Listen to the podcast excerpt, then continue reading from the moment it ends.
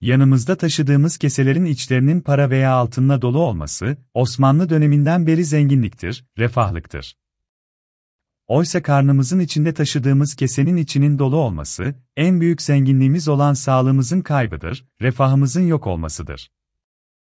Karaciğerin altında ama karaciğere yapışık, 10 santim uzunluğunda, 40 dilli ml hacimde olan bu organımız safra kesesidir. İnsanın yediklerini sindirebilmesi eyleminde çok önemli görev üstlenen ve safranın depolandığı organ olan safra kesesi, ortak çalışma arkadaşı olan karaciğerin yaptığı, günlük 800 ml kadar safranın kabaca üçte birlik bir kısmını saklamak ve sindirimin uygun aşamasında, 12 parmak bağırsağına akıtmak gibi bir eylemle sindirime yardımcı olmaktadır.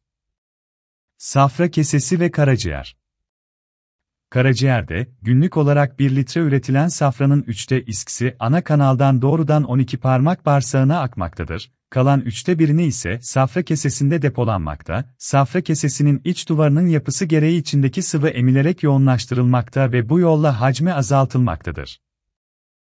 Bizler yemek yediğimiz zaman, midede sindirilen besinler 12 parmak bağırsağına geçtiğinde bir hormon mekanizmasının işlemesi sonucu safra kesesi kasılıp, içinde biriken tüm safrayı 12 parmak bağırsağına vererek, başta yağlar olmak üzere gıda içindeki maddelerin sindirimine yardımcı olmaktadır.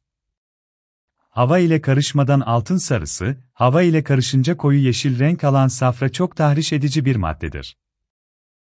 Bu nedenle mideye dolduğunda mide iç yüzünü tahriş etmekte ve gastrit dediğimiz bir rahatsızlığa sebep olmaktadır.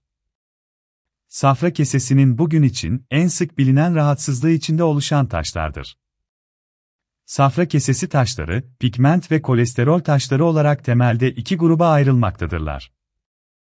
Pigment taşları genelde kan hastalıkları, siroz, iltihaplı safra, safra yollarındaki tıkanıklıklara bağlı gelişirken, kolesterol taşları, kolesterol adını verdiğimiz maddenin farklı etkiler sonucu kristalleşip safra kesesi içinde çökmesi ile meydana gelirler. Safra kesesi taşlarının %70'inin kolesterol, %30'unun pigment taşları olduğunu da belirtmek gerekir. Kadınlarda erkeklere göre 4 misli daha sık karşılaştığımız safra kesesi taşları halkın unda mevcuttur. Tarihte ilk kez Mısır'da Firavun ailelerinde varlığı belirtilmiş olan safra kesesi taşlarının, hiçbir yakınmaya neden olmayan ve tıpta sessiz taş olarak adlandırılan bir grubu olmasına karşın, bu taşların %80'i hayatın bir döneminde karşımıza ağır şikayetler ve komplikasyonlarla çıkmaktadırlar. Biraz önce yazmaya çalıştığım çalışma sistemi içerisinde safra kesesi içindeki taş, gıdalar 12 parmak bağırsağına geldiğinde, safra kesesinin kasılıp içindeki sıvıyı çıkış noktasına doğru hareketlendirmesiyle, safra kesesinin çıkışını kapatmakta ve böylece kalan safra bağırsağı akamadığı için kişide sindirim bozuklukları ortaya çıkmaktadır.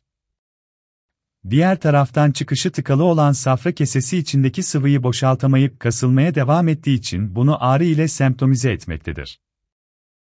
Yeterli safra akmamasına bağlı olarak sindirim tamamlanmadığından kişide hazımsızlık, ekşime, yanma gibi yakınmaların yanı sıra bağırsak içi gaz miktarı arttığından şişkinlik oluşmaktadır. Safra kesesindeki taşların oluşturduğu ağrılar, safranın sindiriminde üst düzeyde rol oynayan yağ, yumurta gibi besinlerin tüketiminde çok artmakta, kimi zaman bu ağrılar omuza ve göğse doğru yayılmaktadır. Ağrıların bu özelliği dolayısıyla, kimi zaman safra kesesi taşları, kalp hastalıkları ile karıştırılmaktadır. Hatta öyle ki safra kesesi ile kalp koroner damarları arasındaki refleks, mekanizmaya bağlı olarak safra kesesinin çok fazla ağrısı, koroner kalp damarlarında spazma bile yol açabilmektedir.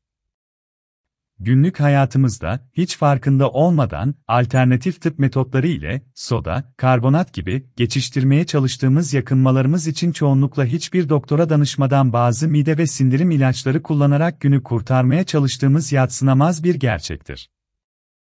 Oysa böyle idare ettiğimiz safra kesesi taşlarının başımıza ne işler açabileceğini bilirsek, eminim uygarlığın bize sunduğu şartlarla çok kolaylıkla tanı koyacağımız bu hastalığı büyük problemlere yol açmadan tanıyıp çözümleyebiliriz. İyi bir elde, bir ultrasonografi cihazı ile sabah aç karnına yapılan bir tetkikte tanının 95-96 oranında konulabildiğini belirtmek istiyorum. Safra kesesi taşları, sindirim sisteminde gıdaların, özellikle yağdan ve kolesterolden zengin gıdaların hazmı sırasında problem oluşturduğu için bazı yakınmaların oluştuğundan bahsetmiştik. bu yakınmalar günlük hayatın konforunu bozan yakınmalardır. Ancak safra kesesi taşlarının yarattığı tehlike bu yakınmaların dışında iki tanedir ve her ikisi de taşın tıkama özelliği ile oluşur. Daha önce de bahsettiğimiz her yemekte safra kesesinin kasılması ve içindekileri bağırsağa boşaltma eylemi sırasında kese içindeki taşta kasılma ile beraber çıkışa doğru hareketlenecektir. Eğer taş bu sırada safra kesesi çıkışını tıkayacak olursa, akut kolesistite neden olacaktır. Taş bu yeri geçip ana kanala düşecek olursa, ana kanalın 12 parmak bağırsağına açıldığı noktayı tıkayacak ve tıkanma sarılığına neden olacaktır. Akut kolesistit, şiddetli ağrı, bulantı, kusma, ateş, hafif sarılık ve ağrının sırta, omuza ve göğse vurması ile kendini belli eder. Tedavi edilmediği takdirde safra kesesi apselerine hatta %50'lere varan ölümle sonuçlanacak safra kesesi delinmelerine yol açabilir. Tıkanma sarılığı ise sarılık, bulantı, iştahsızlık ve ağrı ile belli olur. Sarılıkta idrar çay rengine döner, dışkının rengi açılır ve gözlerden başlayarak tüm deri sarı renk alır. Sarılık tedavi edilmediğinde bile ersiroz dediğimiz karaciğer yetmezliğine kadar giden bir süreç başlar. Bu iki tablonun dışında taşların ana kanalın alt ucunu tıkaması nedeniyle pankreas iltihapları olabilir. Bugüne kadar tam olarak ispat edilemediği için teori düzeyinde kalan safra kesesi taşlarının, safra kesesi kanserlerine yol açması bizler tarafından pek dile getirilmez. Ancak safra kesesi kanserlerinin %90 oranında safra kesesi taşları ile beraber görülmesi bu teorinin temel dayanağı olarak gösterilmektedir. Safra kesesi taşları ile ilgili enteresan bir durumda, bu taşların 5F kuralı şeklinde adlandırılan, sarışın, 40 yaşını geçmiş, kilolu, çok doğum yapmış kadınlarda daha sık görüldüdür. Safra kesesi taşlarının tedavisinde, bugün için geçerli tek yöntem cerrahidir. Cerrahi olarak da ülkemizde olduğu gibi, tüm dünyada laparoskopik cerrahi dediğimiz halkın kapalı ameliyat dediği teknik uygulanmaktadır.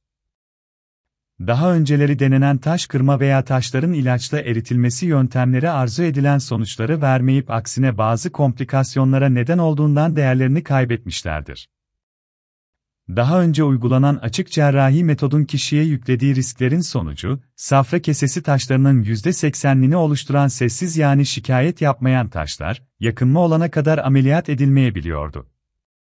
Çünkü açık ameliyatta ameliyat sonrası ağrılar, ameliyat yeri fıtığı, karın içi yapışıklıklar dışında hastanın uzun süren iş gücü kaybı bu düşüncenin temel nedeniydi. 1990'lı yıllarla yaygınlaşan kapalı safra kesesi ameliyatları tüm bu yan etkileri en aza indirdiğinden sessiz taşların da saptandıklarında opere edilmeleri önerilir olmuştur. Kapalı cerrahinin daha rahat yapılabilmesi için riskli komplikasyonlar olmadan hastayı teşhis edip opere etme gerekliliği yeni nesil düşüncede safra kesesi taşlarının saptanır saptanmaz cerrahi önerilmesini öne çıkarmıştır. Görüntüyü 20 kat büyüterek yapılan bu cerrahi hızla gelişmekte ve tüm karın ameliyatlarına uygulanabilir hale gelmektedir. Benim de kabul ettiğim bir Türk gerçeği vardır. Bizler, bizde herhangi bir şikayete neden olmayan bir hastalık için değil ameliyat doktora bile gitmeyiz. Ancak bilgi çağının getirisi olan teknolojiden üst düzeyde yararlanmak istiyorsak bu alışkanlıklarımızdan vazgeçmek durumundayız. Kısaca işlerimizi, halkın deyimiyle, yumurta kapıya gelmeden yapmalıyız.